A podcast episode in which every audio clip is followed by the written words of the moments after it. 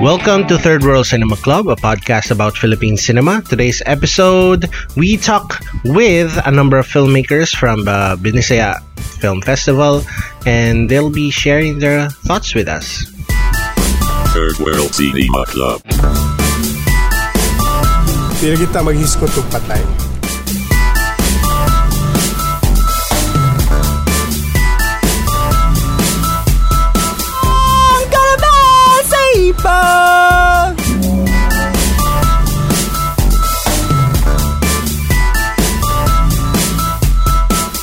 I'm John Tawasil from Present Confusion. Hi, I'm Princess Kinok of Film Police Reviews. Yes, and we have uh, a number of special guests. They're all uh, regional filmmakers. Yan.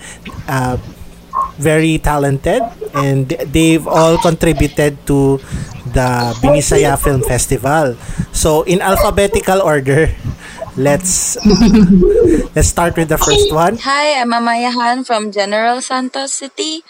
Um, my film is Mga Handuraw sa Kahilitan, which, ala, kailan, kano sa ganito nagbinisaya? 2015?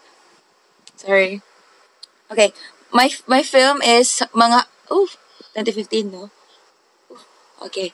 Um, my film is Mga Handuraw sa Kahilitan or Daydreams of Wilderness, which participated in Binisaya in 2015. Hi guys, Okay. my name is Ashley, and my my film is The Best Employee, which which was um last year, 2019, and I first joined Binisaya in 2017 with Matas. And finally, My name is Chloe Veloso. I am a Cebu-based filmmaker. I joined Binisaya, actually kalimutan ko na anong year. Basta my two short films that joined Binisaya were Inatay and Inahan sa Kanunayang Panabang. kamusta kayo dyan ngayon guys sa quarantine period? Ano? Kamusta kayo? Yun yung first question. okay lang? Okay. Asa man kayo karon? At Okay lang. Ashley. Yeah. Si Ashley.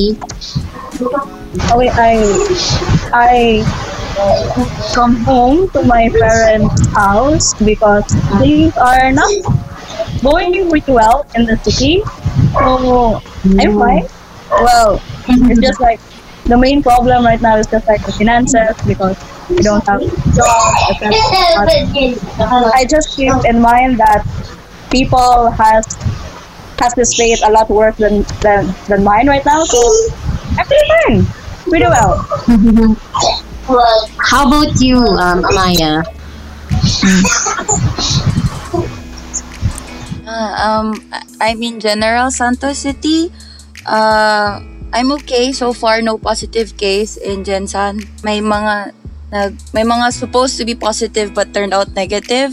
Um, so far, uh, we're supposed to have a shoot on the founder of General Santos, Polino. His bio is epic, but then na-postpone because of the COVID. Supposed to be April 18 yung first day namin starring Mon Confiado. So, Wow, sayang. Pero at least, ano, na na may plans to to push it this year. yeah. Meron pa. This year, so, ideally. How about you, uh, Chloe? Musta ka karon? hi. Um, okay lang. Bored. I'm staying at a friend's house. I'm trying to entertain myself by reading all those books I've bought before which I haven't had time to read. So, okay lang. Medyo scary dito sa Cebu because we actually already have a lot of cases and probably matagal pa yung ano yung ECQ namin dito.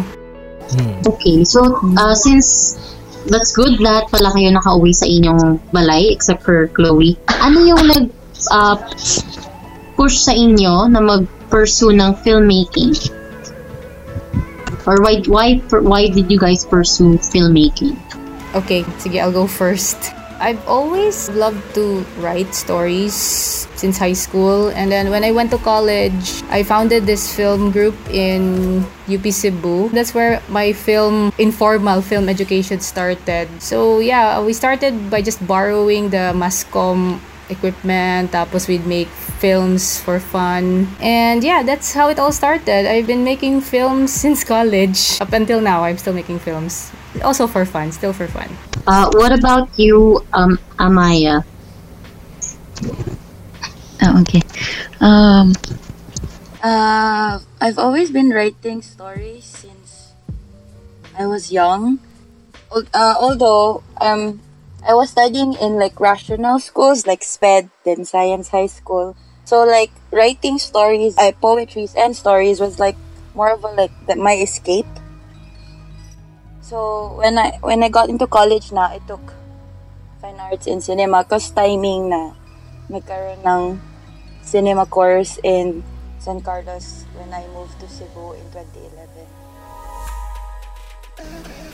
And of course, last but not the least, Um, I've been always a fan of like movies, TV series. Like I've watched everything in the television, and then I really believe that communication has a deep impact in the society. And among of the all of the forms of communication, from writing to to let's say for example, uh, video making, filmmaking, I think that filmmaking is one of the most powerful one because it is it it attacks to your to, to your receiver visually and then they could also listen to it and then and then of course you need to write your film so it has the the three the three things like the writing the audio and the visual so yeah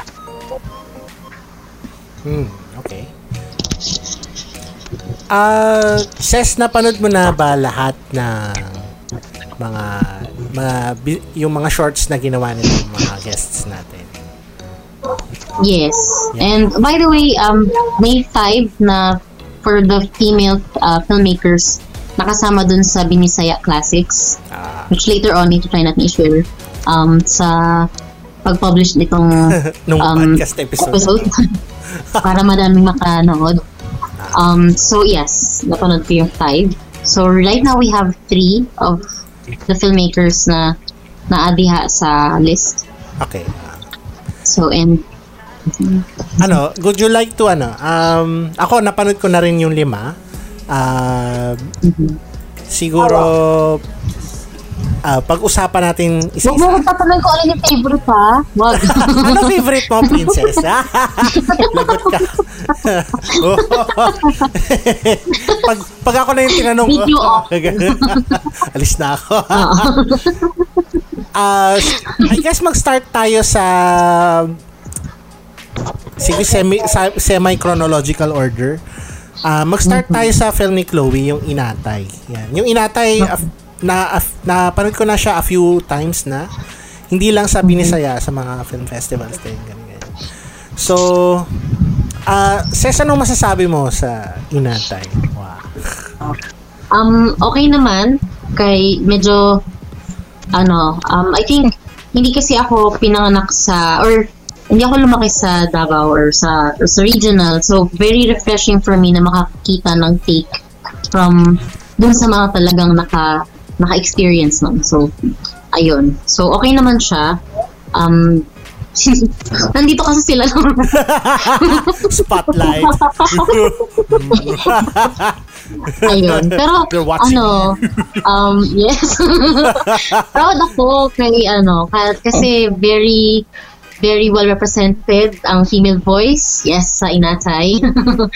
um, you know, and yun nga, maganda yung execution niya. So, hindi naman siya yung tipong um, ikakahiya. Well, ito talaga kasi sila. no conscious ka. Ganun. no conscious ka, Ses. conscious. Ayun. Ikaw, uh, your take. What what do you think? Yes. Ako, ayan, alam mo na-enjoy ko siya. Ah, yung talagang nagdala dito yung yung pinaka main role yung yung si Albert Paran. Ano, na in fairness sa kanya nadala naman niya yung kwento. Sa kwento siya na parang ano mo yun, may mga ganyan na yung mga tatay na ay yung ano, parang tawag dito. Um, kasi LGBT ah, yung main character, di ba? So, bigla siya naging, nab- nabigyan ng parental responsibilities, ganyan. Mm-mm. Ano, nakakatuwa siya. May, may lang. ano yun? Nakakatuwa siya. Ah, masasabi ko Wala kang violent reaction. So, kasi si ah, sa pa, sa pelikula ni Chloe, dalawa na yung napanood ko. Isa tong inatay, yung pangalawa yung nakalimutan ko na yung title pero yung may camera. Napanood ko sa I think sa UP ko na sa UP ba o sa CCP basta isa doon sa lugar na yun. Doon ko napanood yung isa, yung basta yung may camera, yun. Yun yung mas gusto kong pelikula niya. Sobra naiyak ako doon. Pero na-entertain naman ako sa. Sa lahat ng films ko, for that certain year when I made Inatay, okay, first and foremost, we made Inatay for fun. We didn't actually plan to join it in a film festival. And then I remember, I think Keith w- saw it before in another event. And then he encouraged me to join it in Binisaya because he found it entertaining. So yeah, it was Keith really who recommended to join it in Binisaya. Chloe, ano? Ah, Chloe, what inspired you to Uh, Inatay, you mentioned Sir Albert. Sir Albert was able to watch one of my previous short films and he enjoyed it very much. So he approached me and we planned to collaborate and make a short film. So we combined ideas, we brainstormed along with the main writer, si Badidi Labra. So the three of us brainstormed and we came up with the story for Inatay. It's actually inspired by Dolphy's film, Ang Tatay Kong Nanay. And what we did, since it's a comedy, we decided to make it a parody of the usual teleseries that you see. The acting was very over the top, which was actually intentional since we were making a parody. So yeah, that's how Inatay came to be. Do you have any ano um, upcoming works or in the making um, before nagka-lockdown? I'm actually planning to make a short film, which I might enter in Sinulog next year and also other film festivals. Hopefully, time will permit and or the budget will also permit that we'll be able to uh, make the film. So, ah, move tayo dun sa next na film sa listahan. Yan. Abakada ni Nanay by Johnny Mexico. Mm-mm. So, So, wala si Johnny dito. Pero napanood niyo ba napanood nyo ba yun, guys? Malamang napanood nyo yung Abakada niya. Ah, actually, it reminded me of a film na lumabas last year, yung A is for Agustin. Lolo siya na hindi marunong basa. Natutuwa lang ako na yung mga kababayan tayo na, alam mo yun, hindi balakid. Yung parang gusto talaga nilang matuto. Wala lang silang oportunidad na matuto. Ikaw, Ses, anong naisip mo dyan sa pelikula? ano siya, 7 minutes and 41 seconds. Pero sobrang na capture niya yung heart agad nung story. Like, kahit nung mga first 3, 4 minutes na pa lang. Tapos, gusto ko pang mapanood pa, pero alam mo yun, parang en- enough na siya para ipakita na ito si Lola Librada Gemal na grade 4, nagpangarap maging nurse. Pero 78 years old siya at the time. So, ngayon siya ay 80, 84 na siya. So, sana naka, ano talaga siya. Pero yun, ang ganda kasi very straightforward. Tapos, ano siya eh, parang it leaves the viewer hanging na parang, ah, akala namin sa Maynila lang ganyan. Pala, paano naman sila nasa province na talagang um, rural yung upbringing, pero may mga pangarap pala sila doon. So, Ang yun, nasan ka man doon? ano siya? Kayo po, um, Kayo po, ano pong na... Ganunin. Lalaglag. Hindi, joke lang. Ano, may mga additional thoughts ba kayo regarding itong film na ito? Miss Amaya, mga Miss Sabita. Natatawa si Amaya. Hindi ah. Kasi murag close man siya. Kasi di ba, Wala. kagaya ng sabi mo kanina, um, more on, nag-start ka on, parang ang influence mo is sa SPED. So, since ito, more on education din siya, parang more of ALS ba? Mm. Mm.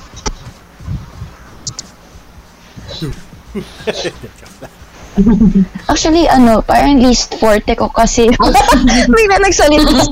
Sorry.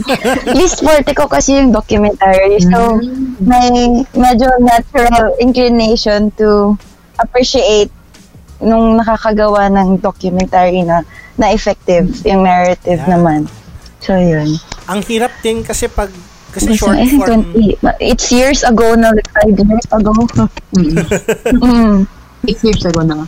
Considering na, kasi documentary, may Five years ago pa may tendency siya na, alam mo yon may mga ibang documentary na masyadong over-explaining, masyadong wordy, pero yung best na short documentaries, may kakasya mo sa very small like time. May isang film dyan, ay, hindi ko na lang sasabihin ko ano, parang oh may ganito. tapos, ito ang aking kwento nung nakilala ko siya. Tapos meron may scene na magkikita sila. Tapos, yan oh. Wala. Ito hindi yun. How about Hindi yun. you, Ashley? Meron ka bang ano, gustong sa sabihin? For the abacada, Yeah. mm uh, um, I like it because it's very well. I think it is well researched. Like, like for you to find a subject like that, I don't know how did they find a subject like that, but it is amazing that they were able to find the the, the filmmaker were able to find a, su- a subject like that. Because um it's not really every day that we could hear stories which are like that, which are very inspiring, and which is presented in a way as it is. Like it is not trying to be cheesy it is not trying to be anything else but it is it is featuring um, the subject the life of the subject and her aspirations despite of being uh, old or despite of her age so yeah Mm, tama, tama. Ah, Okay, so, Ayan, punta tayo sa film ni Amaya, yung mga handura sa kahilitan. Ayan. Actually, ilang beses ko na siya napanood. Parang, siguro nakatatlong beses na ako panood niya. Kung saan saang, kung saan saang venue. Ah, okay. Yung, yung una kong panood yan sa UP Manila. Ah, oo, may screening sa UP Manila. Ni-review ko yan sa Press and Confusion. Tapos, napansin ko kasi yung isang side nung audio, wala. saan yun? Natatandaan mo ba yan? Tapos, si Amaya mismo, So, nagbigay ako nag-comment siya ng- sa... ah, Yes po, Ayan, nag-comment siya sa post ko na. nag-message. Sadya yun. Ah! inedit ko yung sinabi. Mm-mm. Mm, may addendum po. Opo. so, ayan, sis. Since gusto kong malaman kung ano yung interpretation mo sa film. Kasi it's, it's medyo abstract-ish siya. Eh. Hindi siya very, ano, ah, anong, Oo, anong so- thoughts mo sa, ano? Siya straightforward, Jared. Ano, actually, na, ano, naalala ko sa kanya yung Where the Wild Things Are. Ah, well done. Na, yun, na, yun ang naalala ko sa kanya kasi parang kahit very simple yung interpretation ng Wild Things Are. Pero ito, it's about, yun nga, about um, a girl named si Joy ah, si John. na meron siyang anthropophobia which is very ano very hard to define and very hard to deal with so kunwari wala si Okay dito. Okay lang po. Inanuhan ko pa gani.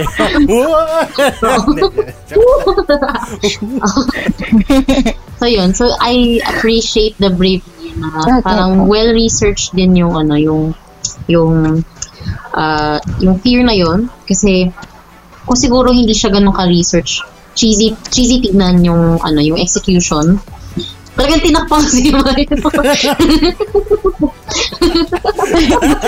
joke lang Joke lang.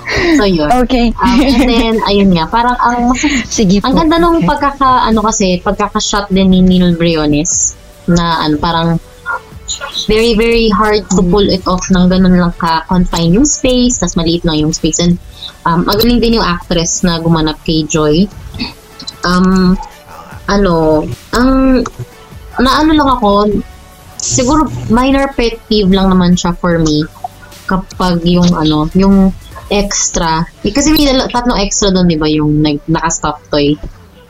Ah. yung mm. stop toy. So yun. So parang kasi na-imagine ko na na ah mga laruan sila ni ano ni ni Joy ganyan. Tapos parang ah okay okay. Tapos wala lang. Parang ano lang may isang extra lang na hindi niya na alam kung ay sin parang cut ko na pala ay ganun pala so yun lang naman very very minor na sabi ko kuya okay na eh na-imagine ko na kami ganun so yun Hmm. yun so ah, ano pala um Hmm. ang tawag doon? Ah, So, ang tanong ko lang is, paano na, paano nyo na sequences yung ni DM Judilia? Tama. Since siya yung co-writer mo dito. So, paano nyo nasingit yung ibang parts na parang ano siya, parang tawag dun? Parang sa strobe light, pag nakakita ka nun, mga epi- epileptic face. So, yun yung parang feeling ko epileptic episode. Mm. So, yun. Ayun, yun lang naman ang sa akin. Actually po siya, based po siya on... okay. Actually, based po talaga siya on personal perspective. Kasi nung mas bata po ako, talagang takot po ako sa tao. Opo. And, um, o- parang shinare ko lang din po na parang mainly friends ko talaga ay stuffed toys.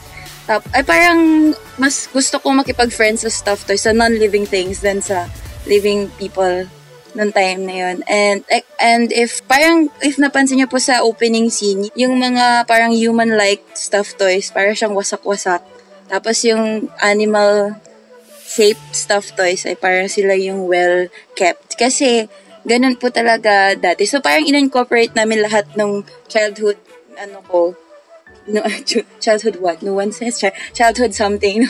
childhood keme sa script. Tapos, yung, like, yung mga certain, like, vis, like, um, parang mga visuals na lumalabas. Para siyang, para siyang personal talaga kasi parang, um, kasi sped, I, I was sped. So, nung bata ako, actually, ano ako na, may, ano to? Borderline, ah, borderline autistic? Was it? Yeah. Oh, yeah, yeah. So, parang diagnosed ng borderline autistic ng bata sa SPED. Yeah. So, parang may certain interpretation ako on things. So, yun yung certain image. Until now, meron pa rin, pero not like, not super na, na tulad ng grabe vivid at all. Pero may ganun. So, nung parang nung bata ko, medyo weird talaga kasi bigla lang ako tatawa kasi may maisip akong something na image. so, yun yung, ano, kaya parang nagkaroon ako ng fear of people kasi people don't understand me nung bata. Pero it got better na over time.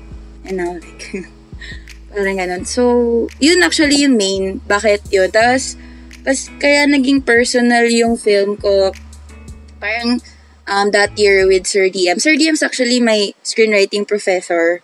Kasi, um, it was, uh, parang normally, parang ginagawa kong films is like social issues, like environmental, uh, ganun ganon. Tapos, that year, kasi thesis ko yon tapos timing na, the year before, nag-suicide yung tita ko. So, parang mas strong yung feeling ko na, parang, I think this is the right time na to focus.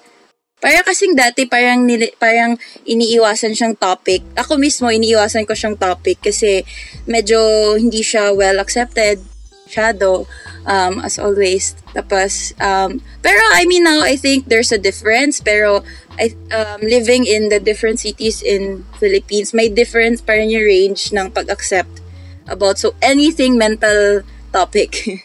so, parang yun, parang nag-strong ako dun nung before ko graduate something. Sabi ko, kailangan ko siyang magawa.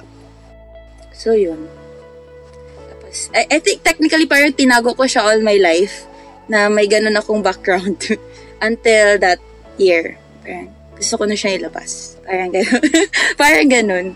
So, yun. May nakikita nga akong thread na siya. parang yung yung movie is parang is trying to translate yung experiences talaga ng isang bata with that condition parang in visual form. So parang talagang parang hmm, Mhm. para first wa- syempre first watch parang ano kaya to ganyan. So nung second watch parang knowing more about yung background na tipong ay yung point of view niya mas clear, mas klaro na sa akin. Actually, uh, regarding kay Neil, kay Neil Briones naman, yung na-mention mo yung room, ay sorry, na-mention mo yung parang ang galing niyang some, talagang isang room lang yun. Actually, it was parang photography room, uh, photography, yeah, photography lab ng, ng school. Kasi, wala. I, I couldn't really rent a hospital room kasi medyo mahal na siya. And parang at that time, may another film, another thesis film na mental mental health din yung topic niya. Although, romance yung take niya. Um, ano, tapos, parang, yun lang yung isang, isang hospital place na medyo open, na free, ganon. So, I couldn't, I couldn't I couldn't rent somewhere else kasi mahal rin mag-rent. Tapos I'm really low budget. really low budget kasi uh, yun, low budget kasi hindi taga ako mayamang ano, hindi kami galing sa mayamang pamilya ganun. Parang ano, gusto ko lang magawa yung thesis. Magkano yung nagastos niyo for to make ano, mga handura sa kahilitan? At um, overall, including, kasi na-hospital ako, including my hospital bills was like 25. 25? So, 8,000 yung hospital. So, actually, so, pang 13 lang. Kasi sponsored yung mga equipment, tapos mainly food, tapos ang ginawa namin nila Neil, parang instead na we pay them uh, like fees, um, I'll be part of their thesis for the next year. Parang ganun. So I, produ- I creative produced Neil's thesis. Mga walay humayon sa tanglad. Yeah. So parang ganun, parang naging ex-deal kasi forever naman kami nagko-collaborate. Until now, actually Neil was my DOP for my first feature. Pero hindi pa siya, may isa pa akong scene na kulang. So I can't shoot it because of COVID din. So yun. So parang parang long-term collaborators naman talaga kami. So parang ganun. Tsaka student thesis film naman at that time. So yun. Ses, napanood mo na yung film ni... Everything was paid. Like example, transportation, was taken care of. Oh, everything was paid na. Yung tanglad. Okay. Okay. Mm. So, thesis film pala to. Thesis film mo to. Amaya. Yes. Five years ago. Nagka-period ako ng life ko na wala akong ibang ginawa kundi manood ng thesis films. So, Pag masaya manood ng thesis walang film. halong ano. Oo. Walang halong kasipsipan. Maganda siya. Kasi napanood akong ganong ano, napanood akong ganong theme dati. Sa, Change sa, bigla. sa Cinema Region. Tapos asar na asar ako kasi sabi ko, alam ko ang gusto niyang i-portray or tungkol sa ano eh, sa depression as a pagkabata. Tapos basta parang may pader-pader. Ah, yun nga. Yung mga, Gusto ko sige, learn! by the way, Ses, napanood mo na ba yung pelikula ni Neil Bri- Briones? Yung mga walang humayan sa tanlad? Hindi pa. Pero pwede niyo discuss. Okay. Maganda yun. Maganda yun. Mm. So, panoorin nyo. Binisaya din. Ay, wait lang, John. Yung dalawa pala, Miss Chloe tsaka si Ashley, meron ba masasabi about ano, Amaya's film? Ayun. Wow! Hot seat! Ano na? Hot seat! At si totoo. Laglaga na. Laga na, guys. Ano yun? Share, share ito ng ano, inputs. Alis na kami ni joke. Oh no. Ah, comments lang. Comments lang. Okay lang. Comments.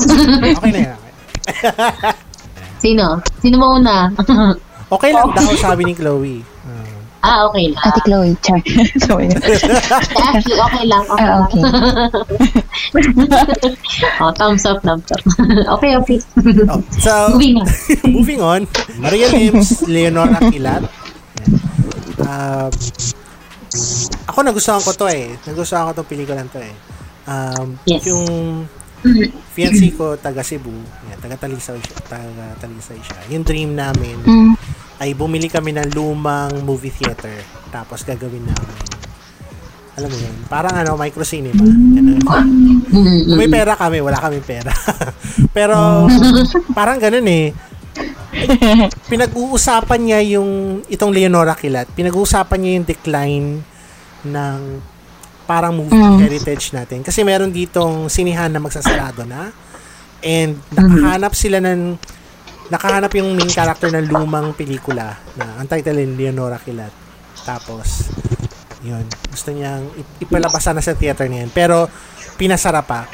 Yung, pina, yung pinaka, I guess yung line or yung, yung scene na pinaka in-encapsulate niya yung, yung naisip ko doon sa pelikula ay yung nung kinumpare nila yun doon sa actual na si Leon Kilat. Si Leon Kilat ay revolutionary na tinrider ng sarili niyang tao.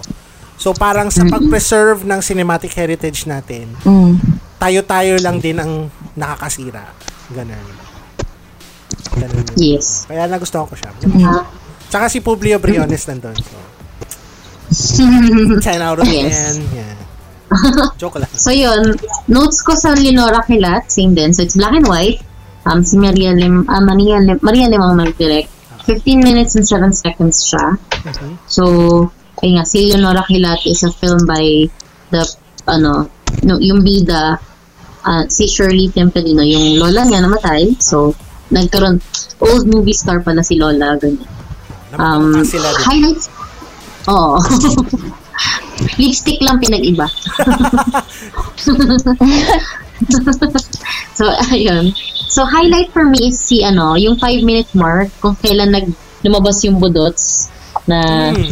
na song which was a very good ano interlude ng dalawang magkaibang youth. Kasi si ano si Shirley tinatry niya i-preserve yung um, memories ng old films na pinapalabas sa Colossus Theater, ganyan, tsaka yung theater mismo. Tapos si Errol, yung pirata, na anak ng isang film, former cinephile, yun yun. Yun, doon sila nakita. So para sa akin, maganda yung scene na yun kasi parang doon pinapakita yung divide somewhat ng old ano, mga romanticist ng film Dati. tapos yung mga uh, tsaka yung mga ano, yung mga practical ngayon. Practical lang naman din kasi si Ngayon, Errol. kung makita mo ngayon, di ba, na may mga, may mga nakasabit na pirate na DVD Mm-mm. sa bahay ng ano, yun eh. So, Oo. may difference na eh in how, paano tayo mag-consume ng pelikula eh, no? Mm-mm. Wala, nakakatawa. So, paano pala, uh, question for um all, all the filmmakers dito. Like, paano pala yung reception ng family nyo kapag nalaman nila na nakagawa kayo ng film or yun nga, nasama kayo sa Binisaya? Uh, let's start with Ashley. they don't know. They don't know the films that I am producing, and I, I, I think it's it's not really like a big deal for me. But um, I don't know. I mean, they're cool with it that that that I am that I am making films, but they haven't watched even one of my films. But I'm not. I'm not really that sensitive kind of, of girl who gonna take it like in a big thing. It's fine for me. I know they, they, they will find time to to watch it. But yeah, I mean, I don't know because here in in our house we just um we're just free to do whatever we like to do. Like there is no like mandated law here that you should report whatever you're doing. So yeah, I, I mean they're they're pretty fine with whatever I'm doing with my life. Mm. Um, how about, ano, uh, Chloe? Nilapit yung mukha. Pati si Amaya muna. Amaya, what about you? Um, Um, mixed mainly. Um, my my family they're supportive kasi um, kami mag kami tatlo magkakapatid are in film. My sister is like nag-indie actress. Um, she was in Neo Manila. Then um, like yung Amanda character. Then my brother is pareho kaming nag-film major. Actually, we were classmates.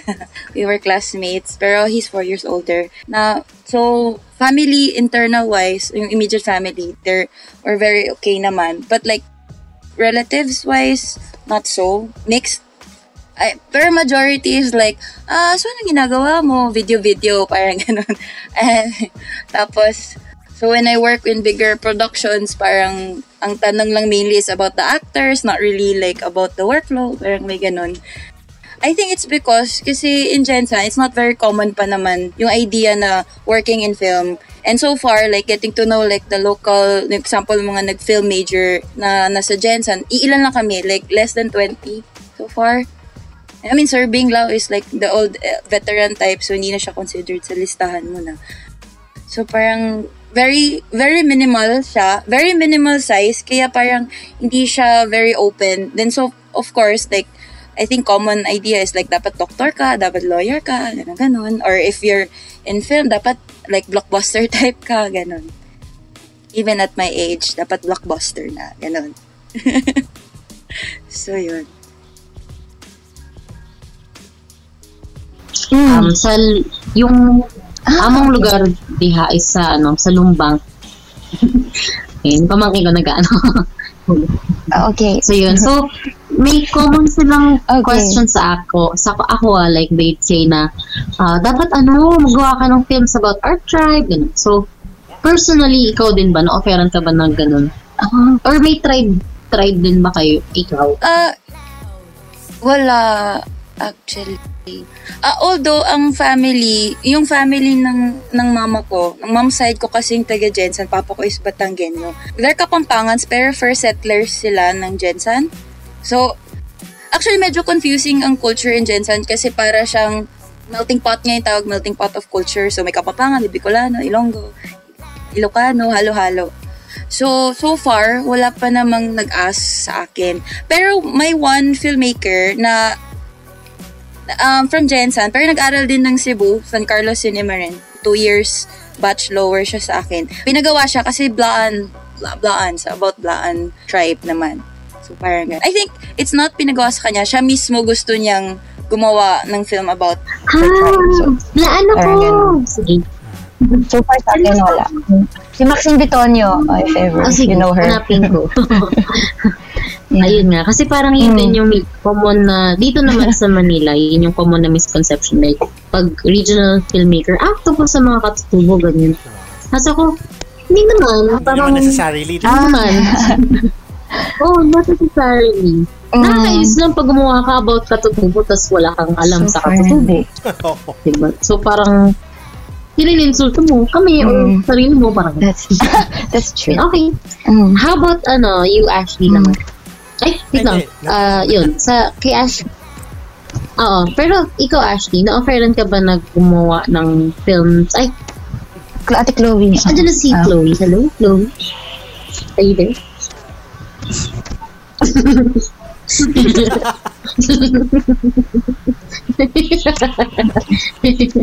okay lang, baka mahina yung data. Yun actually ang ano eh, ang mahirap ngayon. Kasi usually, nag-hold kami ng recordings ng personal. So, ngayong COVID, ganyan. So, ayun. Long distance. Social distancing. Oo. Record. Oo. okay, so, um, ayun. So, yun ang Leonora Kilat. So, um, interesting siyang film. So, Yeah. sana mak may makamita. So last Okay. but not the least, yan. Punta tayo sa be- the best employee. Yan. Mm-mm. Yes. Hello, Oh, na. na. I'm back. Para talaga sa ito, Ashley. Bumalik yung internet. Good. Hindi, joke lang. Ano, Ses, ano? Ay, si Ate Chloe. Ayun na. Ayun na ba siya? Chloe. Ayun. yes. Um, Yun. answering your question about parents. Ayun, yun, yun. Ano, Hello? reception ng ah, relatives, ganun. About you. Filmmaking. Initially, yung reaction ng parents ko, they were quite hesitant. Kasi yung course ko pag college was computer science. Tapos bakit mag-film ka? I mean it's like for mass comm. But I really pursued it. I really pushed with my filmmaking. So ngayon they are actually sometimes producing helping sa finances ng mga films ko yung mga passion projects ko. They're very supportive naman ngayon. Uh, and also my other relatives, they're very supportive. Especially, um, some of my relatives keep on bugging me to make a film in Waray kasi I'm from Tacloban. They keep on telling me na, ah, bakit Cebuano? You should make a Waray film for a change. And I, I, I really tell them na, well, sige soon, gagawa ko ng Waray na film. Kung gagawa ka, may naisip ka bang, ano, ah, story or um, ha, paano siya pag kung gagawa ka ng Waray na film? Actually, I have a story. It's inspired by my childhood. I'm planning to shoot it. Well, if ever the time will come, I'll, I'm planning to shoot it at our ancestral house in Tacloban. So, yeah, hopefully, kung may time, may budget, I will definitely work on that film. Sana no matap pag natapos to. Last but not the least, yes. Ang aking mga hinord. Yun na lang. The Best Employee. The best employee. Yes. By Ashley C. Manugas. So, Ses, Great. ano, ano, how would you, would you say a few words about the film? Yes. So, ano, um, so, ng computer dyan sa taas. ayan. Tapos, umalis na. Umalis na. Ano? Uh, for me, among the, ano, the five, uh, five, wow, parang vlogger lang, five. among the five ano uh, films na part ng roster, just sa uh, strongest in terms of ano o of yung gusto niyang sabihin. Sabihin. Mm. Um, kasi very distinct siya kasi trinay niyang i trinay mong maglagay ng social commentary on on youth tsaka ng working class. So, Yung pinaka Which isn't really- yung working class eh. Oo, yung sa working class. Tsaka, kasi parang, ano eh, um, usually yung mga ganyang films nga, na familiar ako is nga, sa City Life, Maynila, BGC, Taguig, ganyan. Pero, rare for me na makakita something na set siya sa Cebu. Um, eh, kung tutuusin, ang Cebu ay isa sa, ano eh, largest na techno pla- park or place sa buong Pilipinas.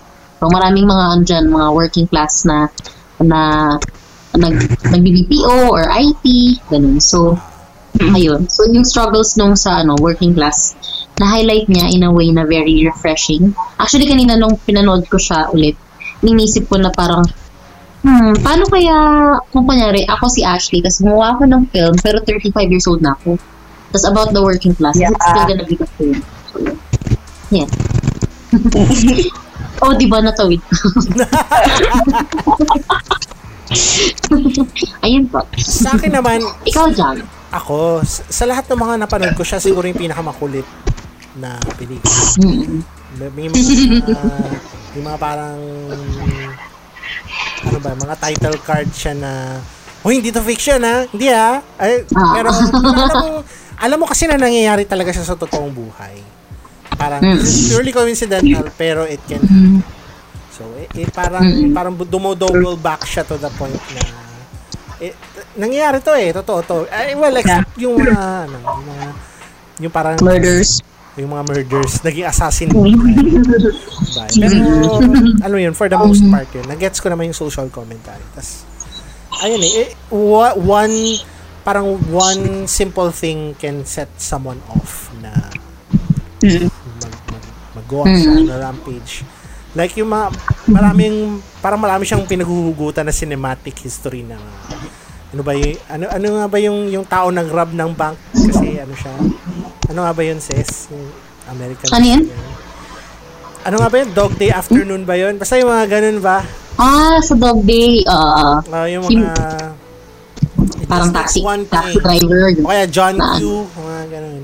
Yung mga may, may ganung feel siya eh. Lalo na near the end. Yun, yun lang, yun lang.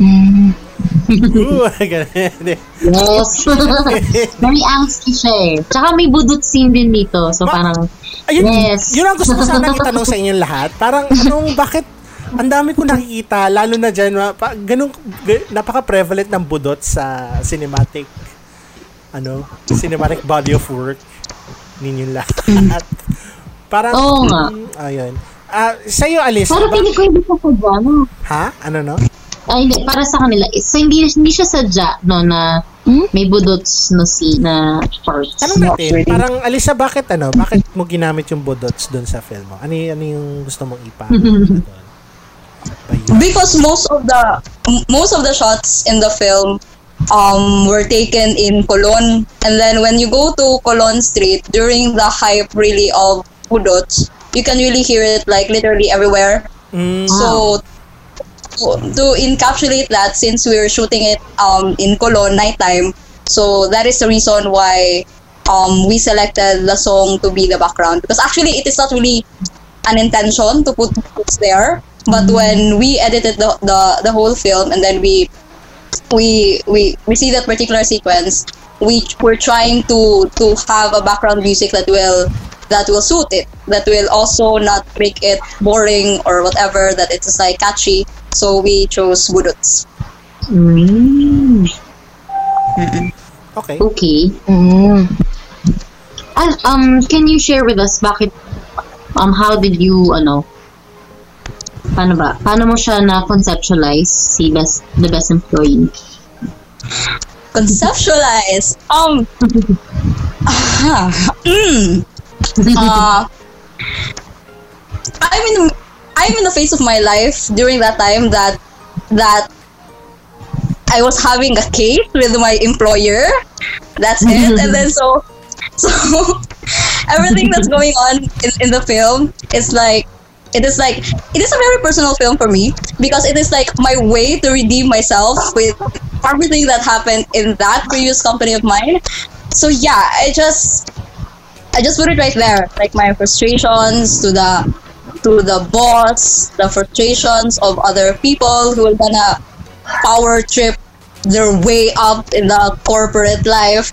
So I just put it there. Yeah, revenge film.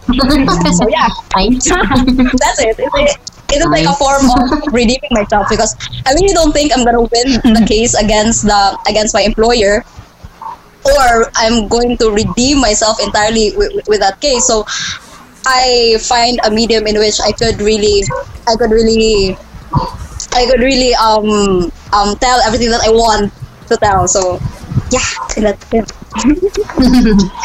Okay. Thank you. Right. So, alright. Um, Ay, pero, pero Name five guys, na. Amaya and uh, Chloe, yan. What did you think of Alyssa's film? Yes. I haven't watched pa po. ah, you haven't watched it yet.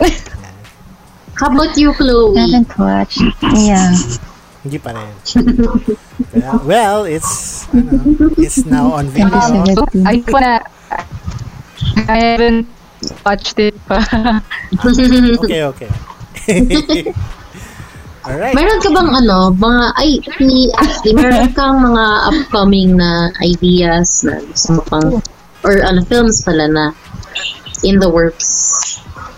um me and my friends are like well most of our films are really like personal. It's it's really like um us expressing ourselves expressing our experiences. We're planning to shoot something about sex that um we're planning to shoot it this month april but then the lockdown happened so i don't know if we're going to shoot it still or i don't know if we're going to to push it but yeah we're we're really planning to do that. Something about sex women the office place etc Mm, Okay. I guess that's gonna lead me to my next question. So, as ano, a female filmmaker um, in Philippine cinema, um, sa tingin niyo ba ano yung or ano yung so far yung mga experiences niyo um, uh, na that sets you apart from from the males? Yes. CR ka muna dyan. very char. so, ano, sino kaya first? Si, ah, you, you first, ano, um, Amaya.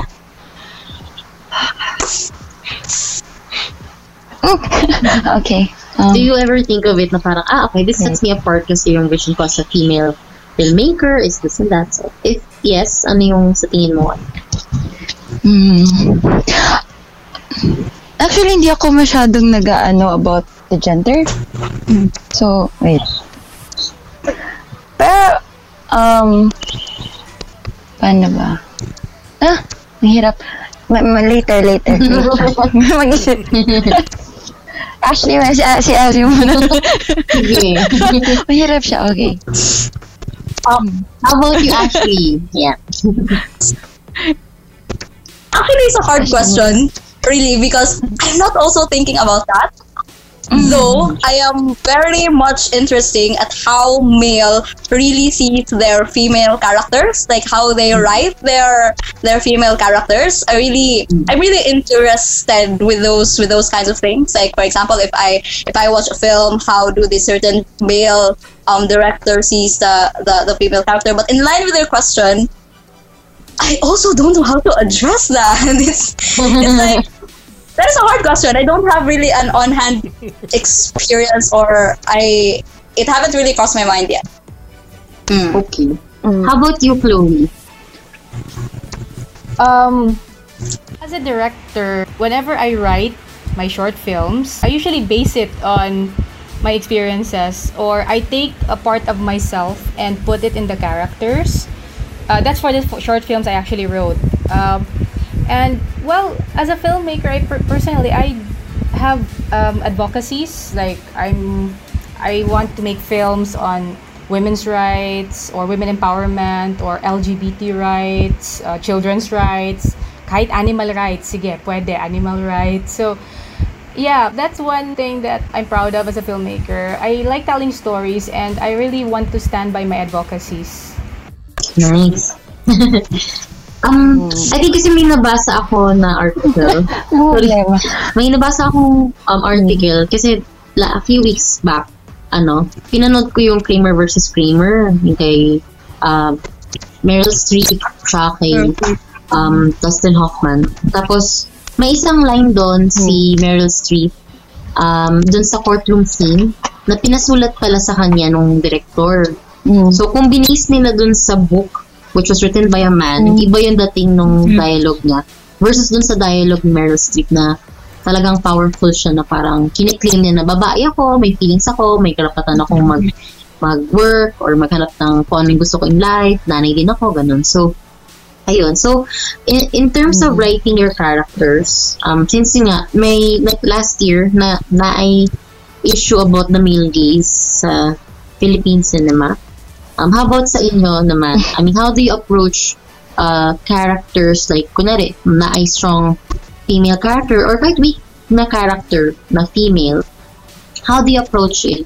Parang iniisip niyo ba na, ah, dapat siguro ni-rape siya muna or, sorry, not the rape part, pero parang ganun. May, may iba kayong naisipan na approach na parang sa tingin nyo, since ano, pag lalaki siguro nagdirect iba siya or like, may ganun ba kayong um, kino-consider sometimes? Mm. I think mainly hindi siya gender, mainly baka personality based. Example kung talagang misogynist yung director, baka incline into that. Pero yung like example like Sir DM is a male. He's my co-writer. But hindi siya inclining towards yung, yung super male male parang ganun. So parang may certain balance siya as a person. So maybe yung mga nagkataon lang sig- hindi naman nagkataon pero siguro ganun ang personality ng ibang directors na inclining towards ganun. Meron din siguro naman ding female na medyo uh, when they make male characters medyo parang oppressed masyado or something. So parang may ganun. I think. Mm. yeah. Ang hirap ba ng tanong? Wala na, naisip ko lang kasi hindi ko masyado natatanong yung female yung filmmaker. Kasi kunwari, di ba, parang ang dami mong i-consider. Like, kunwari, pag nagsulat ka ng story, tapos about sa guy, syempre, ano mo yun eh, parang, ano mo siya, perception mo siya. Pero pag nakita kaya siya ng audience mo, is it gonna be the same? Or should you change it? But, Extra. ayun. Ikaw dyan, anong, ano, uh, may follow-up question ka ba diba? Parang insight lang siguro, additional insight lang dun sa sinasabi mo, Sis, na ah ikaw ba, kunyari ikaw, Sis, kung, kung pinanood mo tong limang pelikula na to without knowing who directed them, would you be able to tell kung babae yung nag-direct sa kanila or hindi? Actually, hindi. You know? Mm-mm. Hindi sa ano, para sa ko, ah, babae, ang galing naman kasi parang may nga, mas ano, um, very interesting na na nakuha namin kayo to talk about this kasi yun naman yung sa akin, parang once or twice pa lang ako nakanood ng ano, regional film na gawa ng babae. So, parang, ah, ang galing kasi nga, ganun yung take. So, very, very balanced siya and very good answer somewhat kasi nga parang hindi nyo kayo, hindi nyo binibase sa gender na dapat yung storyline is ganito, ganyan. Parang it's really more on something else. Kasi kaya Mm, kasi ako, upload. agree ako kay agree ako kay Amaya na ano na it's not uh, it can't it doesn't have to be necessarily be gender based pero more Mm. personality based. Kasi Mm. alam mo 'yun, de- depende rin sa style ng filmmaker. Syempre pumapasok minsan diyan yung lente ng Mm. pagiging lalaki niya, pagiging babae niya, pero only if yung the Mm. story suits yung kanyang pag pag ano pag ah, ano ba pag pagkasabi ano Mm. so it really depends kung anong klaseng storya yung sinasabi mo Mm. and what kind of a filmmaker you are Yeah. okay. Ayun, ah, move tayo siguro sa ano, merong I get recent events, showbiz chika. Oo. Ayan. so, uh, in recent events, yung um, isang Cebu-based artist, si Bambi Beltran, siya ang writer ng Ang, ang Damgo ni Eleuteria. That film is, I think, siya yung voted one of the best films of the 2010s. Tama ba, Ses, sa Pinoy Review? Mm-mm. one ba siya? Yes. Parang number one siya eh. Oo. Ayun. Oo, nung 2017, 2016. No, no, no. Kasi 2010 Ay, hanggang 2019. Like, Ah, oo, yung best of the decade. best films of of the decade. Mm-mm. Parang nan, basta naka, nasa top 10 yun alam ko kasi ako sinali ko yun sa top 10 ko. eh. Pero Mm-mm. anyway, um, she was ano, she was arrested by uh, uh, the mayor of by by a mayor. Like, Mayor, ba siya ng ano, Cebu City? Ganun. Tama ba? Ah, Mayor yes. Mayor ata siya ng Cebu. Yan, si Mayor Label. Mayor, mayor. for violating uh, for ano for a violation of the yung Bayanihan Bilas 1 Act may pinost siya na parang kung basahin mo yung post parang parang medyo sarcastic yung dating medyo satirical yung dating na post Mm-mm. about Could you, ano, John, could you share ano yung sinabi niya?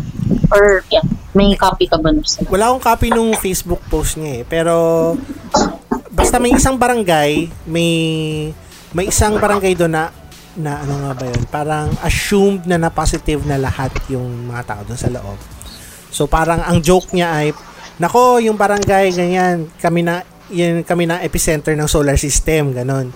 So I guess napikon yung mayor doon. So pinakulong siya. In the mid I think in the middle of the night yata. So walang nahirapang makakuha ng legal recourse. Hindi makalaya kagad So, I think she's in the process of countersuing the mayor for parang wrongful arrest. Pero kayo guys, in terms of siguro fr- freedom of expression, ganyan, anong anong mako-comment niyo sa mga nangyari? Yun. Kung sino na lang gusto mo chime in. Tsaka, hindi ito yung first time na nagkulong siya or nagsuplong ng, ano eh, ng artist. Talaga? Although yung first one kasi, yung rapper, not sure if na bagtaan niyo yung sa rapper. Medyo off din kasi yung comment no, commentary nung rapper. Pero hindi naman yan sadya kasi freedom of expression niya. Pero very very vocal vocal sa pagsuplong ni Mayor. May mga nagaganon. So, ayun. Ano sa tingin niyo? Um, can I Mm, I have something to say about that. Kasi ako, personally, I know Miss Bambi. Yes, I actually know her. And, okay, one problem with Filipinos is people don't seem to get sarcasm. Diba? Um, a lot of Filipinos just can't take sarcasm or they don't understand what sar- if a person's being sarcastic. There's this thing called internet etiquette or netiquette. So maybe I think what she could have done was maybe change her wordings talaga. Kasi yung, it was kind of offensive in a way. She could have rephrased her statement. Pero yeah, I believe that she had the right to voice out her opinion. Pero yun, it's also in the wordings. We really have to know our place when it comes to the things we post online. Especially if we violate any rules of netiquette. So yun, that's my opinion on it. objective wise, I think yeah, I think I would agree to Ate Chloe that that there should be like we should have like an etiquette on how we gonna on how we gonna um, arrange or use our words because we don't know how the public will perceive uh, will perceive it. But objective wise i think before the posting before that posting there was like another posting of this particular person that states that um the barangay this particular barangay won't be subjected to to um mass testing because they are assuming that all of the all of the residents there are already positive cases. So if there's a flaw in that because if I'm the reader of that kind of posting, I will be like Miss Beltranto who will um who will assume that oh my god, so the 9,000 residents right now in that particular barangay is positive like that. So I'm gonna post something like that. So freedom of speech, um, I think um Miss Beltran has the right to to, to post to, to to have a reaction like that. But again, I would like to agree with Ate Chloe in saying that you are free to post whatever you like to say, but then we should always take into consideration the words that we're using because we can't expect everyone to get everything that we we want them to get rightfully. Like if it's for us, we get it that it's sar- sarcastic, etc. But for some, it will be like it's very offensive. It's it's personal like that. So yeah, that's it. Okay. How about you, Amaya? Ah, Amaya. wow. Nagtawag Nagbabasa ng music. okay. Nagbabasa ng news. Pero it's very hard, Aha. no? Kasi siguro kahit, alam mo yun, kahit na, yes, you have the freedom of um, expression. Pero kasi we're living in a different time than than the, the days last year or before, di ba? Hindi siya yung parang joke lang. So parang very, it's very hard to to do sarcasm, especially in a time of crisis. I guess. I mean, mahirap na siya before, mas mahirap pa siya ngayon. No? True. Mm. Alright. Um, kasi parang kunwari, um, even if, di ba, okay. pag sa speech ni Duterte, parang minsan gusto mong isipin na siya nagpapaka-sarcastic lang siya kaso hindi eh, ma- may masakit din kapag naririnig mo from him na hindi siya serious about the the matter. Yes. Go, Amaya. Mm. Okay. I think, okay. Hindi ko actually alam talaga kung ano yung buong situation. Pero like, I hear, eh, parang I read na parang, parang yung nag, ano to? Nag-free, parang free Bambi, parang ganang may magandang movement. Kasi parang the way ata siya in-arrest was the problem mainly din. Yes. for for the side parang both sides lang titingnan ko side A sample like like yung like the gov or like no like the police or what for arresting her because of the fake news makes okay makes sense but then like maybe the if ever totoo yung I think like sample ito like Miss Beltran's lawyer was not allowed to enter because of the presence of the mayor so di ba ba laging may parang may right naman magkaroon ng like ng lawyer or something or Yeah, you have the right. Parang ganun. So maybe baka doon may glitch. Baka dapat, uh, oo. So pwede naman, make sense na pwedeng siyang i-arrest or I'm not sure if but I think may nabasa rin ako like warrant of arrest Sorry, malabo yung mata. So parang may warrant of arrest problem din. So dapat without, you know, without a warrant. Beltran was arrested without a warrant. I'm not sure if sa batas ba natin it's okay to arrest without a warrant Yeah. So maybe that could be a problem sa terms ng side ng government. Uh, unless you So yun, isa yun. And then of course yung without a lawyer. So parang, parang technically parang silang may mali. parang silang may mali. parang kasi gano'n. unless you suspend the writ of habeas So far. hindi ka pwedeng Mm. mag-arrest ng basta-basta. And I think, yun nga, they did it. I-arrest lang basta-basta. Mm. Middle of the They night did din, it in no? the middle of the night din eh. So, medyo questionable yung parang Mm. gusto lang makagante, alam mo yun. Pinersonality Mm. ni, ni nung na-arrest. Mayor. Na mayor. Yeah. Mm-mm. Ah, sa inyong tatlo, um, since mas dumadami na yung cases sa Cebu, um, ano yung current mindset nyo? Like, um, may changes ba mentally, spiritually, uh, socially, ganun? Socio-economically, ganyan. If you could share right now, ano yung ano nyo? Or parang does it affect your daily routine? Ganun. Mm-mm. Ah, okay. Mm. So, ano, si Miss Chloe muna.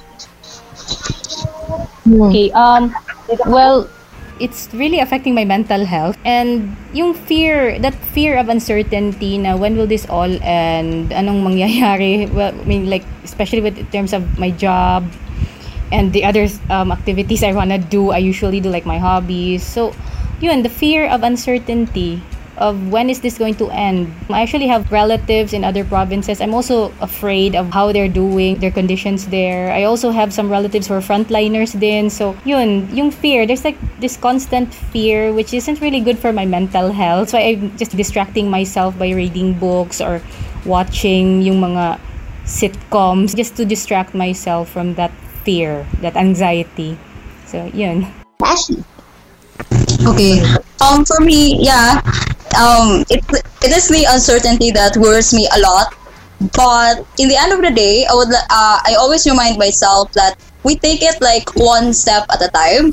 Like the goal right now is to finish the the health crisis, like like to to to contain the virus, to stop the virus, and then from from from making it to the finishing line of this whole coronavirus crisis we take another step on easing out our economic um, stability or economic crisis again because i think everyone everyone right now in the world is in pain one way or another but but I always remind myself that my problem is just in the economic. Like for example, I lost my job. Like like none of my um, household right now is working, so we're, we're like we're like in the trouble of the money. But I always remind myself that that is the only it's it's just a shallow problem compared to other people who is really facing that one of their family members is uh, is um has the virus etc so they have it a lot worse than mine than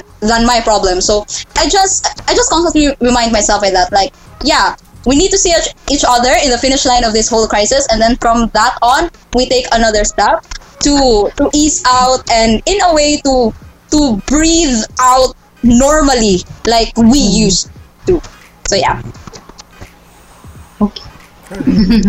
That's a good mindset. Okay. Okay, how about you, Amaya? So, before the lockdown, parang, I mainly, I, if I don't have work, kasi freelance na ako ngayon, freelance producing mainly. If I don't have anything like at work, a job, if not, don't have flights to Manila or wherever, parang, I mainly just at home. So, uh, on the personal routine wise, wala masyadong changes. Kasi I'm just at home. Or like looking on quarantine, quarantining myself or what.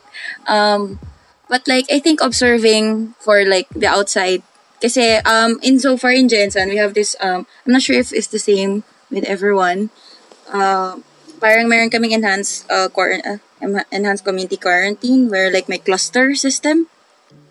May borders border system kami. So per barangay siya actually ay not barangays like group of barangays. So hindi kami makalabas um there and all. So it I think it affects yung mga yung mga day-to-day like trabahante like the tricycle drivers. Kasi hindi nga sila makatawid or something. So um may ganong fact pero um essential workers so far here tuloy-tuloy pa naman like my aunt is from the city health so meron pa rin silang work grocery and mga food panda. Food panda so far yung isang delivery system. Is tuloy-tuloy pa rin naman sila except dun sa parang lockdown talaga officially like Saturdays and Sundays I think or Thursdays to Sundays. Kasi parang it varies every week. And hindi ko siya na-feel masyado kasi I'm mainly just inside my house. Um mm parang I hear the everyday stories mainly through my aunt who's from the city health. Like example kung may case na ba to uh, like kung meron bang ano PUI or PUM parang it's an everyday talk in the house kasi nga city health yung tita ko. Tapos um so far like from previously parang obser- observing lang sa mga taga Jensen is parang medyo mas chill sila on their take sa situation kasi wala pa kami positive pero nung nagkaroon ng parang supposedly positive, parang medyo nagka-panic. So parang nawala ulit yung mga tao sa, sa streets. So, eh, parang in a sense, medyo pasaway kasi nung hindi positive, eh wala pang positive, parang tuloy pa rin sila, mag, mag-inuman yung iba, ganun. Pero parang ang medyo subtle lang kasi yung parusa pag nahuling um, lumagpas sa, sa na to, lumagpas sa mga curfew hours, parang tutulong ka lang magpacking sa, sa sa govern sa government. So parang medyo subtle lang din kasi yung parusa kaya siguro parang chill lang din yung take ng mga tao. Pero in a general sense, parang kasi medyo optimistic din yung mga I think optimistic din yung mga taga Jensan about anything parang um parang parang parang um hindi naman general, hindi sila mababait in gen, hindi mababait taga Jensen in general. Pero minsan, pag may crisis, sample ng mga sunog, yung mga lindol, parang doon lumalabas yung, for some reason, parang nagiging mabait lahat. Nagtutulungan, ganon. So, parang may example, may isa kaming tric- ah, parang, eh, parang tricycle driver siya by day, pero kinukuha namin siya normally sa bahay, parang for whatever reason.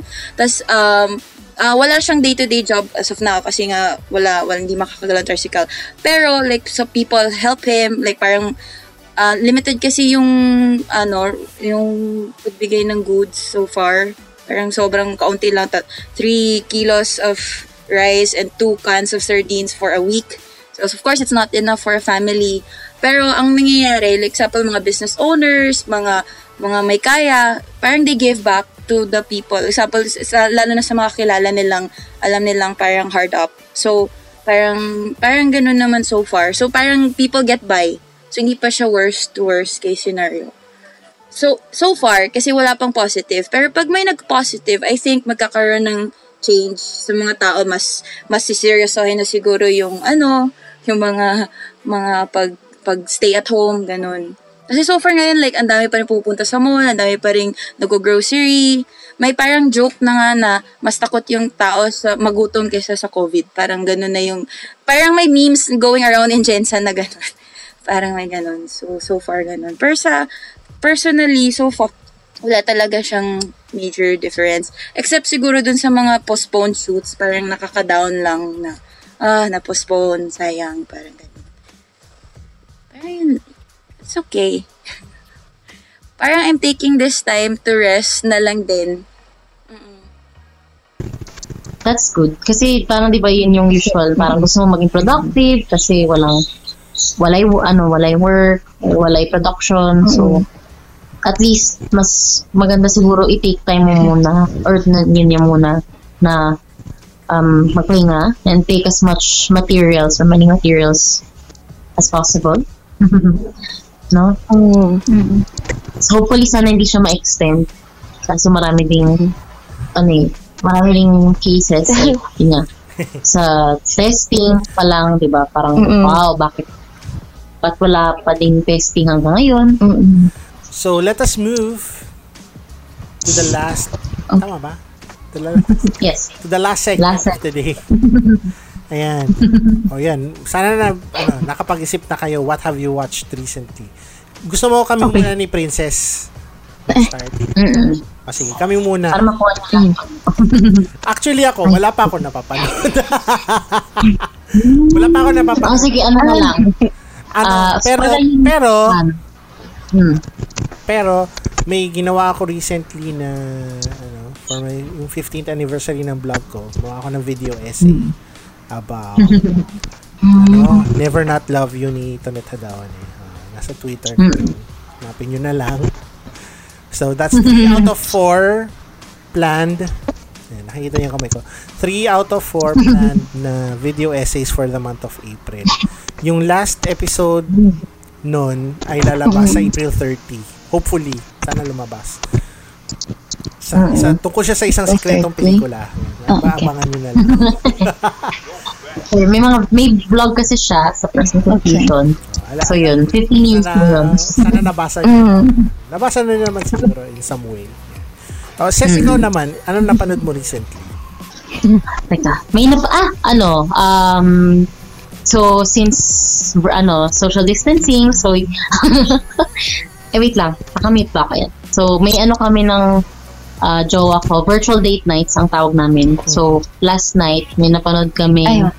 ano, sabay na sa Netflix. Yung ano, um, ah, documentary ni Michael Jordan. Ah, The Last Dance. So, yun. So, oo. Ayun Iniisa-isa ko kasi siya.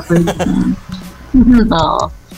So, yun. So, may papanoorin dapat ako na Tagalog na film. Ano yun? Anong film? Oo.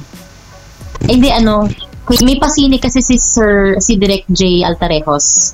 So, yun. So, hahabulin ko sana siya.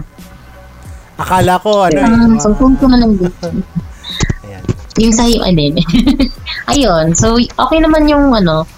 ah, kasi 90s kid ako. So, kilala ko si Michael Jordan. Pero hindi ko kilala yung number 2 niya, which is si Scottie Pippen. So, yun. Tungkol lang siya ka- kay Scottie Pippen. Ayun. Lahat So, ng- kayo naman. Ano, Ayun, ano? sige, kayo naman. Mm, Si, sino gusto mag-start? Alphabetical ba ulit? oh, sige. Ashley, si Ashley. Si Ashley. Ashley. Ah, Ashley parang may na. gustong sabihin si Ashley. oh. Ashley, anong napanood mo Oh. recently? Oh.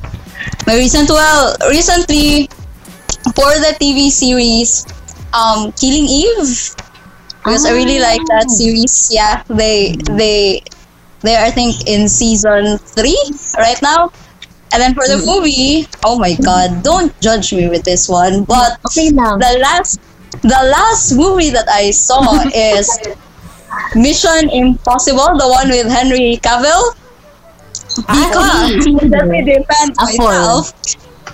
Because um I really like the piece of Henry Cavill and it re- it really distracts you from any any hard things going on right now. Like seeing his biceps and whatever distracts you from, uh, from for a meantime. It will it will let you breathe um breathe normally for for a meantime. So yeah, those two are the latest shows that I've watched. May confession ako, hindi ko pa Napansin mo ba na ano, edited yung ano niya? Di ba dito yun? Edited yung... Sa Batman and Superman yung walang mustache. Yung, Mustache. oh, dahil Ah, may mustache siya sa. Fallout.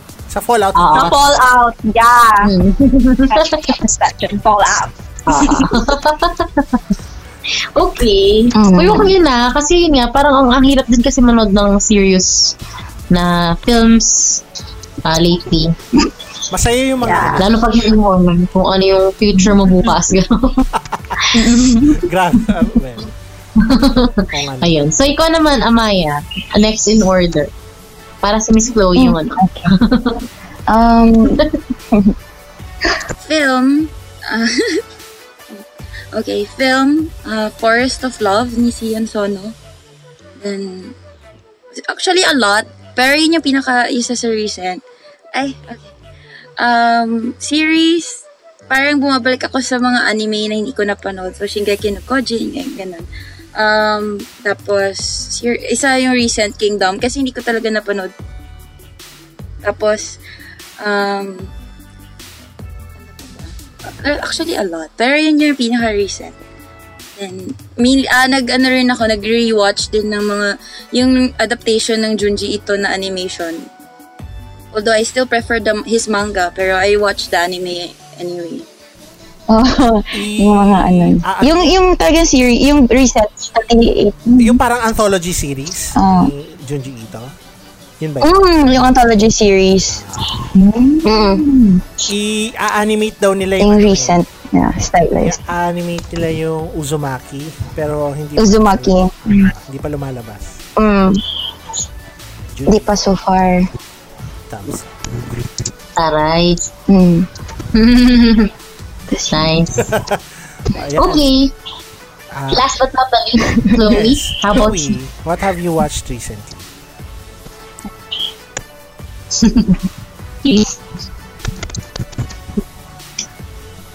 Kung sa series, I just rewatched Big Bang Theory. Kasi yung, I don't know, I just love the geek humor in Big Bang Theory. Tapos, I also recently watched ano, Westworld, yung sa HBO.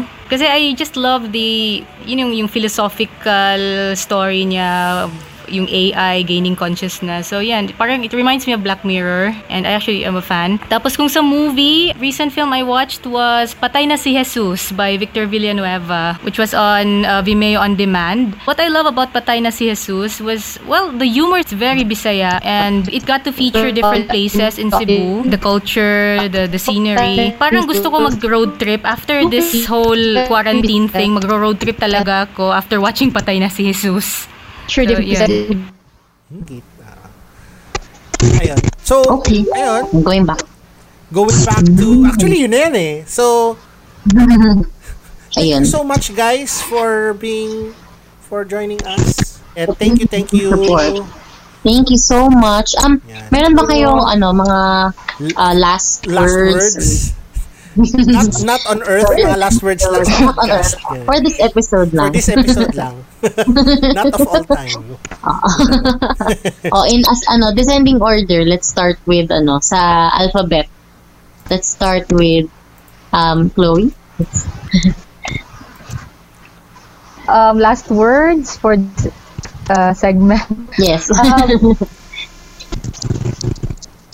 Ano, Meron uh, ka bang ano? thank you. Thank you for inviting me, for being part of your podcast. And hopefully, this podcast will inspire uh, other filmmakers to also pursue their passion in making films. So, yun. Keep shooting, guys. Thank you. How about you, Ashley? Ashley. Oh, wow. well, um, thank you. Thank you for this opportunity. Um, my message is that for all of those who wants to go into filmmaking, just continue to express yourself. I don't know. That's that's the that's the main thing that that matters to me. Like like really expressing expressing what you want. Go and then for everyone else who will listen to this podcast in the middle of the coronavirus crisis, um, stay at home. Yeah. Yes, thank you. and last but not the least, Miss Amaya Hen. Okay. okay. Uh, thank you for having me, Char.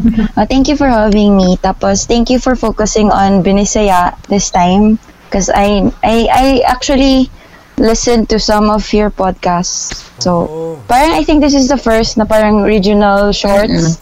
Yes. Yes. Right? Hopefully, Yeah. the first Ah, of many. So thank you for doing that. Kasi um, kasi I think I think parang everyone start I mean not everyone but mainly parang people start with shorts before they go transition to f- film and filmmaking. So I think parang it's nice to in, to get the perspective of the short filmmakers then para to inspire the others, especially sa region. Kasi medyo mas mahirap access namin to anything, education, equipment, or whatever else. Although, yun nga, nagkakabayanihan naman, nagtutulong-tulungan, like in Davao, very strong yung helping system and in Cebu, mas strong yung pagtutulungan ng mga tao sa paggawa ng film. So, it's great na you invited like um, short filmmakers this time and focusing din sila kasi it's another film festival outside Manila. Tama. So thank you for doing that. And hopefully last. Yes. Thank you. So yun, thank you so much um, for listening guys and also um, stay at home, stay safe and do support the Minisaya Film Festival. Um, we'll share the link on this um, episode on filmpolicereviews.com. And they have multiple parang Hmm. siguro live events going on sa kanilang pages. So watch Yes. Visit their official Facebook page sa Binisaya for more information. Tama. So That's right. until next time, we'll we'll see you guys again. Yes. Thank you. Third World Cinema Club.